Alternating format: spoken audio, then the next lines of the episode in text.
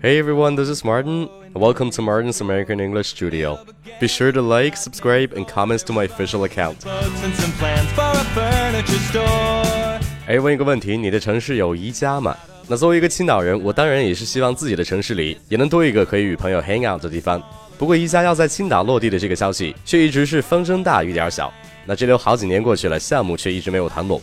哎，不过就在前几天，宜家在青岛开店的消息终于落地。那为了庆祝这个好消息，我今天就来跟你聊一聊宜家。呃，你可能会说了，不就开个宜家吗？有什么了不起的呀？我们这儿早有了。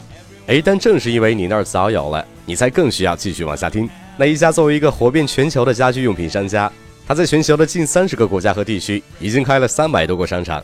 哎，那说起宜家，令人印象最深的就是它那黄蓝配色的 logo。哎，上面写的那四个英文字母，来，大点声告诉我是哪四个？没错，I K E A。嗯，但是说起它的读音，还真的是千奇百怪。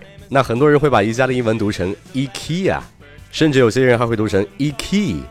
那很明显，以上都是错的。它在英文中真正的读音应该是 IKEA，IKEA。那前面的字母 I 其实就是跟 iPhone 的 I 是一样的发音的。所以说，如果你想不起来宜家的英文怎么读，你就想 iPhone，你就肯定想起来了，IKEA，IKEA。哎，那以上说的这个发音是宜家在英文中的发音的方式。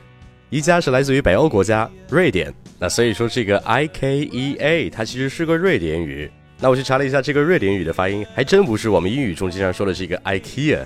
那由于我不会瑞典的语言，所以说我专门去找了一个音频，你来听一下它到底是怎么读的。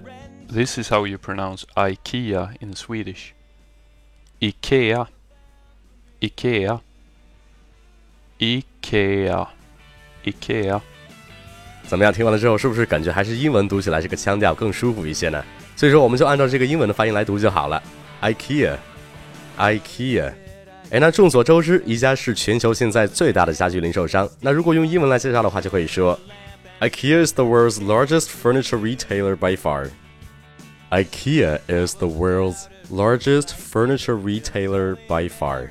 哎，不过近段时间宜家也开始玩起了跨界，比如说前段时间宜家就出了一款印有 IKEA logo 的 T 恤以及周边，那各种社交软件的网络名人纷纷试穿，也让这件 T 恤瞬间爆红网络。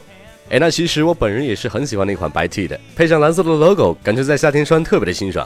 哎，那如果用英文说我很喜欢宜家这款 logo T 恤，那其实你就可以这样说：I really dig the IKEA box logo T-shirt. I really dig the IKEA. Box logo T-shirt，哎，那在这句话中有几个点需要注意一下。D-I-G dig 这个词不再是挖的意思了，在俚语中，dig 就是表示喜欢，就等于 like。那此外，box 在这个地方也不是指盒子的意思。那其实 box 还有另外一个意思，就表示方框或者是长方格。那如果我跟你说 box logo T-shirt，那你现在肯定就明白了，这件 T-shirt 上的 logo 是一个方框型的。那相信不久之后，青岛的宜家也会马上开业。但是我相信现在的你已经等不及要去宜家疯狂采购一番了吧，对不对？诶，那其实你就可以说，I just can't wait to go to IKEA to go on a shopping spree. I just can't wait to go to IKEA to go on a shopping spree. 诶，那这句话最后的 shopping spree 这个表达，其实我在之前的推送中也是讲过的，意思就是疯狂的采购。所以说，你看，通过宜家不仅让你学到了它正确的发音是 IKEA。